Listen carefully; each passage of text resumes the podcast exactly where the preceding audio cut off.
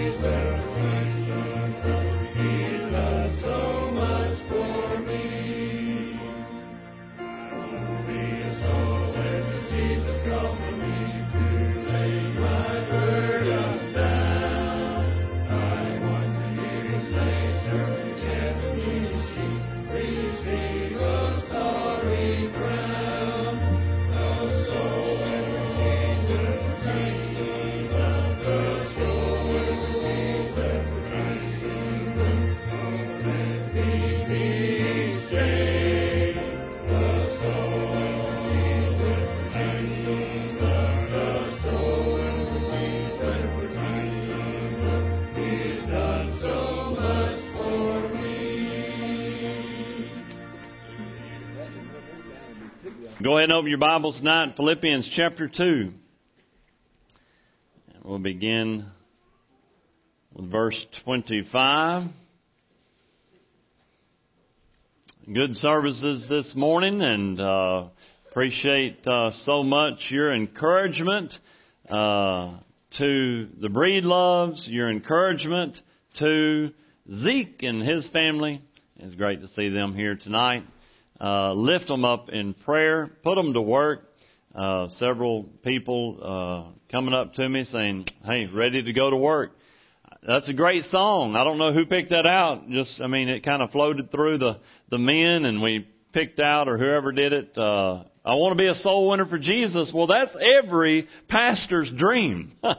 that's every pastor's dream. Say, oh, my church, they want to be soul winners for the Lord. And that's every pastor and missionary's dream that the congregation says, I want to go out and tell somebody about Jesus. Uh, so if you sang that song, I hope you weren't lying, okay? And uh, so I hope you that's your burden that you'd like to tell somebody about Jesus. Philippians chapter 2 and verse 25. Yet I supposed it necessary to send to you Epaphroditus, my brother, and companion in labor and fellow soldier, but your messenger, and he that ministered to my wants. Let's pray. Father, thank you so very much for allowing us to read your word. Thank you for blessing our church. May we never take it for granted. Uh, continue to bless Brother Joel and our, all of our missionaries. Bless their families. In Jesus' name, amen. It is great to have Brother Joel with us. He did drive down from uh, North Little Rock and went to Faith this morning. He's got uh, sporadic appointments through the month of November uh, at El Dorado, and then later on at State Line. If you don't know where that is, that's where you, there's the whole state line everywhere, but there's a particular church uh, over there near Taylor, Arkansas. And uh, if you know where that is, so one of our ABA churches over there. Matter of fact, the pastor there is who performed mine and Karen's wedding, uh, Bill Pickard, which many of you know him. Been here. That's Brother Jeff's uh, father-in-law, who was pastor here. And uh, so Brother Joel will be over that away uh, during this month. I was speaking of that. Uh, just uh, uh, lift him up in prayer as uh, he travels.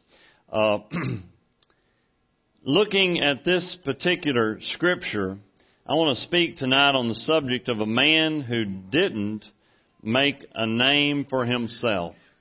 A man who didn't make a name for himself.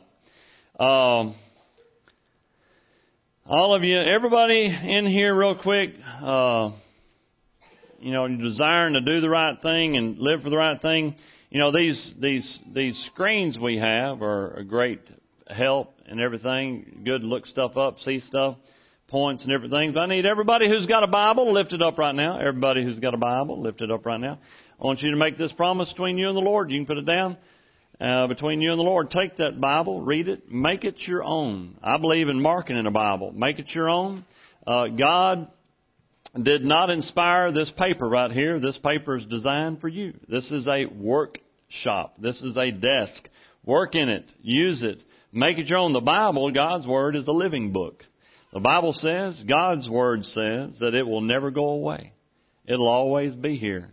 It's eternal. Matter of fact, the Bible says that the Word was made flesh and dwelt among us. His name is Jesus Christ. And uh, so that's found in John chapter 1 the word was made flesh. But take this, eat it. The Bible says, talk about, you know, Ezekiel, eat the word, consume it. In the King James, it says the scroll. And Ezekiel was to consume that scroll and eat the word. And so literally, let it come inside you. Let it be a part of your life. Mark in your Bible. Make it yours.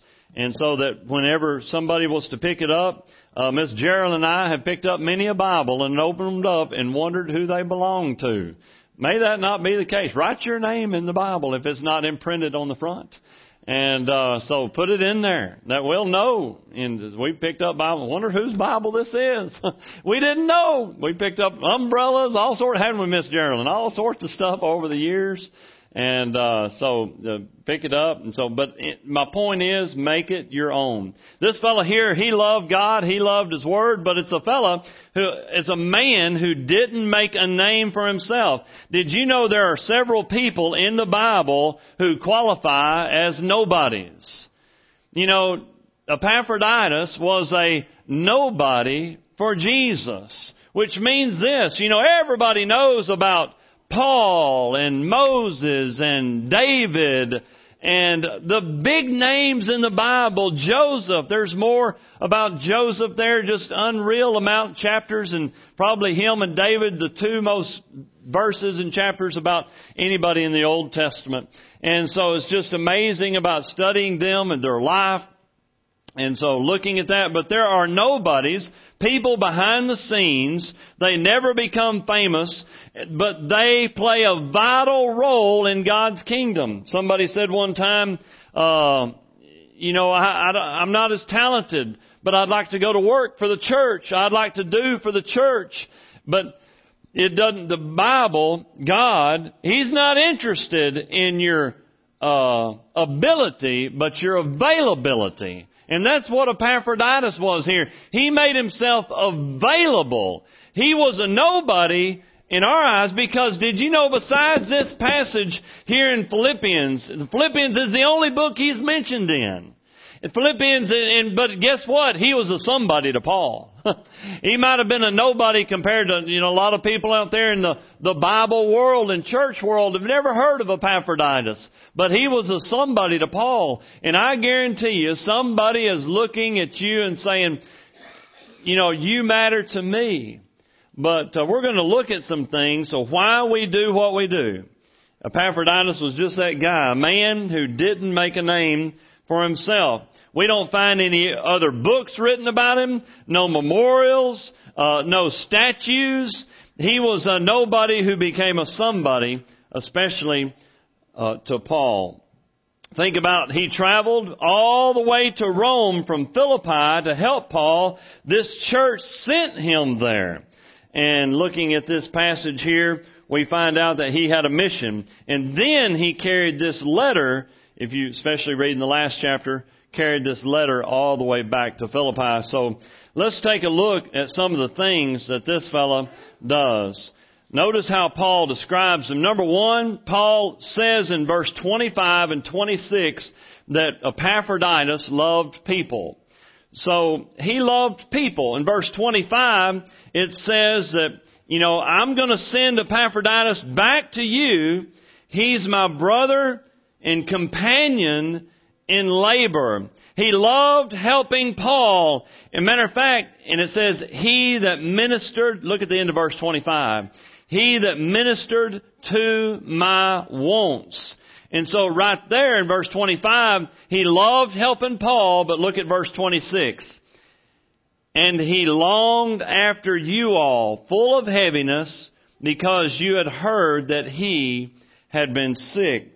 So not only did Epaphroditus, it says right there at the end of verse 25, he loved helping, he ministered to my wants. He helped me out. Oh, by the way, we've got to paint this picture.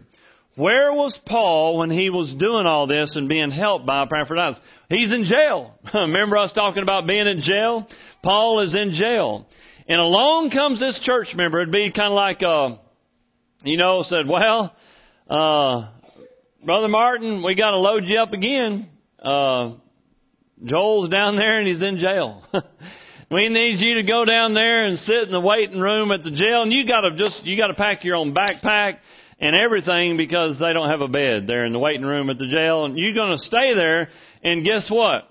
He's going to tell you because he didn't sit there. Epaphroditus just didn't sit there. It says he ministered to my wants. Guess what? He's checking on churches and groups around Rome. Hey, I heard so and so over there had gotten saved. I got word back. So Paul, even in prison, was he was operational. He's writing letters. He's written how many prison epistles are there? Okay, there's several. And then also he's writing letters. And also he's saying, hey, so and so. And there was a church at Rome, and he that's why he wrote the book of Romans. And so Paul is busy there, and so you're going to be Joel's going to be sending you out, and he's going to be checking on villages and stuff while you're there. That would be a modern day account of this same thing. A church way off way off somewhere that said, we love Paul, we love what he's doing, and he needs some help, and we've got a man in the church. A man in the church, and uh, we really don't know much about him, but he's willing to work, and also he loves the people back home.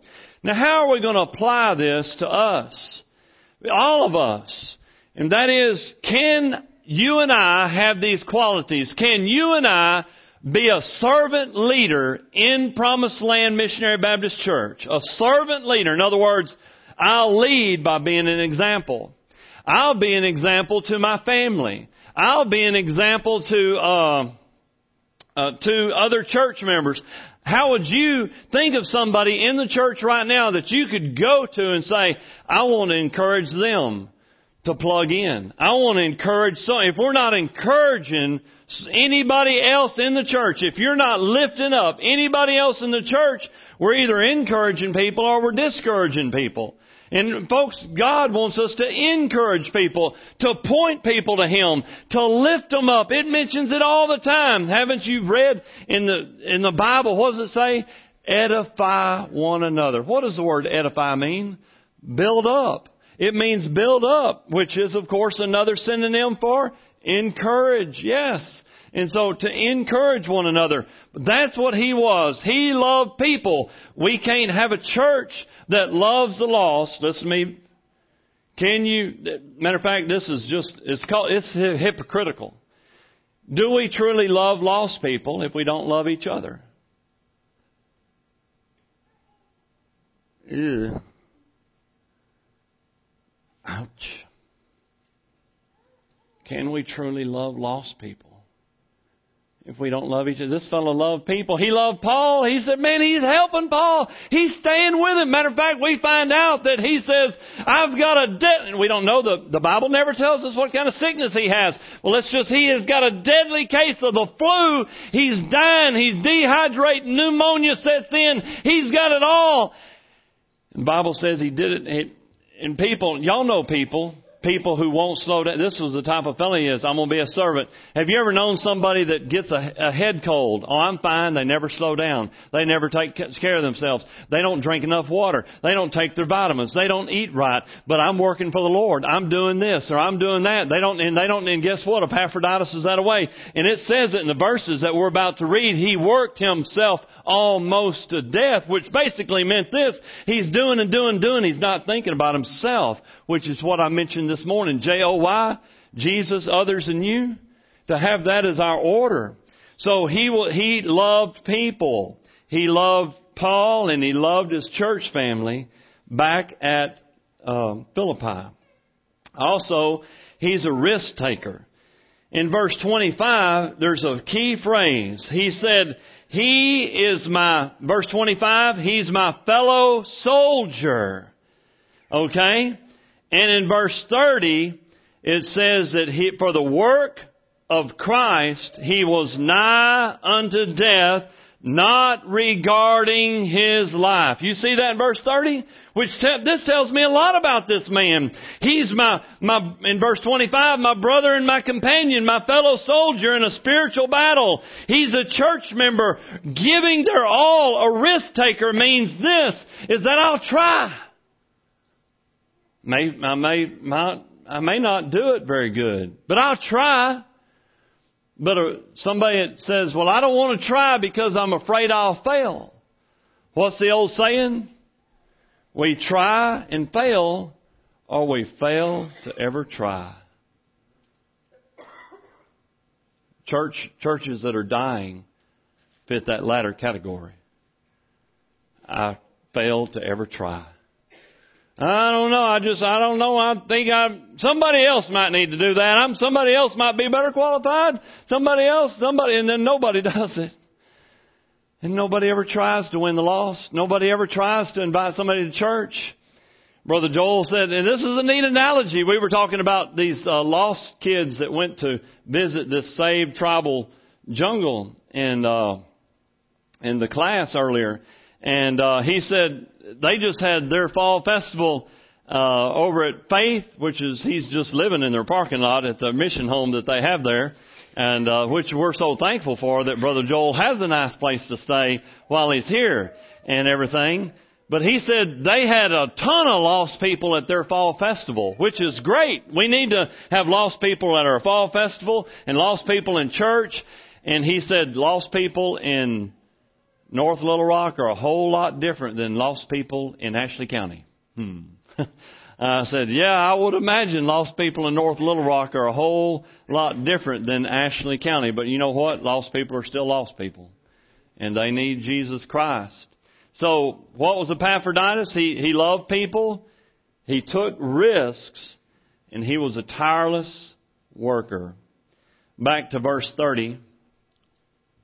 He said, uh, because for the work of Christ. Most people think that uh, Trey and I work three hours a week, and uh, just just come hang with us sometime, all right? and uh, you can you can write a paper for him, and uh, we can go about and getting sermons together and visiting uh, people and checking on people, making phone calls, and and what burdens my heart, especially in this last year, is. Uh, is, you know, my, really a burden to me because I grew up in a broken home. And it's marriages that are struggling, even in our church. And it really burdens my heart. Lot of, lots of marriage counseling this year. And, uh, 10 p.m. at night, 11 p.m. at night, marriage counseling. Hmm. Preachers never go off the clock. a lot of people who know preachers and grew up in the homes of preachers uh, there's no set hours. But the work, this fellow here, says, for the work of Christ. If you really care about lost people, we'll contact them. We'll let them know. We'll bring them to church. It says also in verse 27, look at verse 27. So he didn't regard his life for the work's sake. But in verse 27 it says, Indeed, he was nigh sick unto death. Which basically this, that Paul it says this, really appreciated this guy verse 27, but God had mercy on him.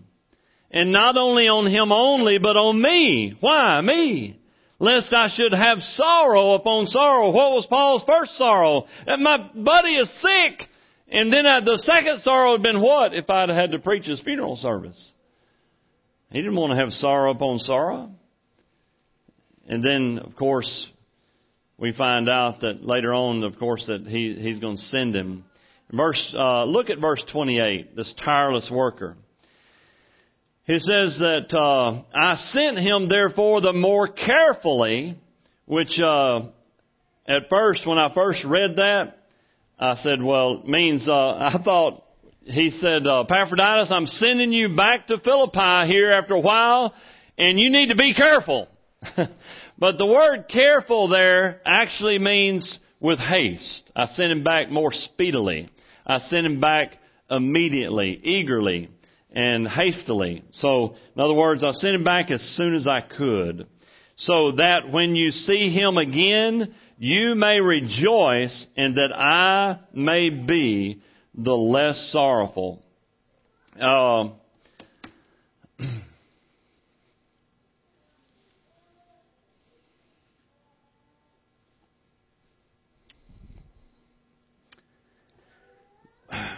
okay, we're painting this picture of Epaphroditus, a fellow who's a tireless worker. He loved people, uh, and he worked hard and he's behind the scenes. This is a fellow who says, I don't care if anybody brags on me. It doesn't matter about getting attention. If you know of anybody in our church that may be an Epaphroditus worker, which means this, I'll do whatever it takes. I don't deserve attention, but we all, did y'all know, all of us, all of us, still live in the flesh. We're still here, we still have a sinful flesh. But here's what happens to an Epaphroditus worker in our church. Now we all need, remember, we all need to encourage one another and lift one another up. But here's what happens. Somebody's rocking along. And they've been working for years in Promised Land Missionary Baptist Church. They've been uh, doing this or doing that behind the scenes. And they don't, and it doesn't bother them that nobody has thanked them in years. But they've been teaching for years. They've been doing this for years and putting this there and doing that. And uh, you know why? Because I'm doing it for the Lord. But here's the kicker. Here's before the flesh comes in. Somebody else comes into the church and maybe gets some attention. And then there's an animal that comes up inside of any of us, and it's called jealousy. And we think, wait a second, wait a second. I've been working for 30 years and and they're getting pats on the back and they're getting thanked and and somebody don't they know I've been doing that longer than they've been alive or I've been doing this, you know what I mean?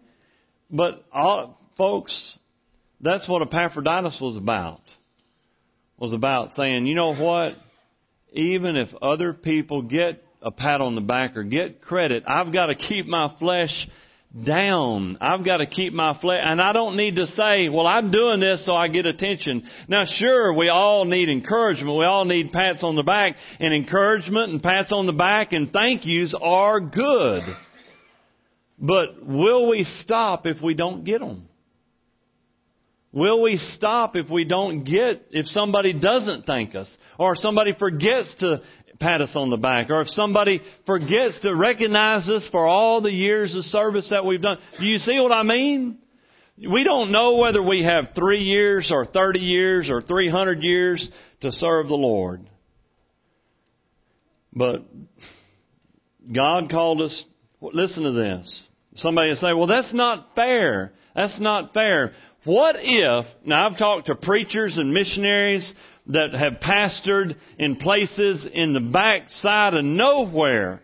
And think about this. What if God asked you, He said, I've got a, a very important job for whether it be a preacher or whether it be Brother Trey or myself or you. What if God says, I've got an important job for you, but you're going to serve me and nobody will ever know that you did it. You're just going to kind of serve in that background, but it's the role I have for you.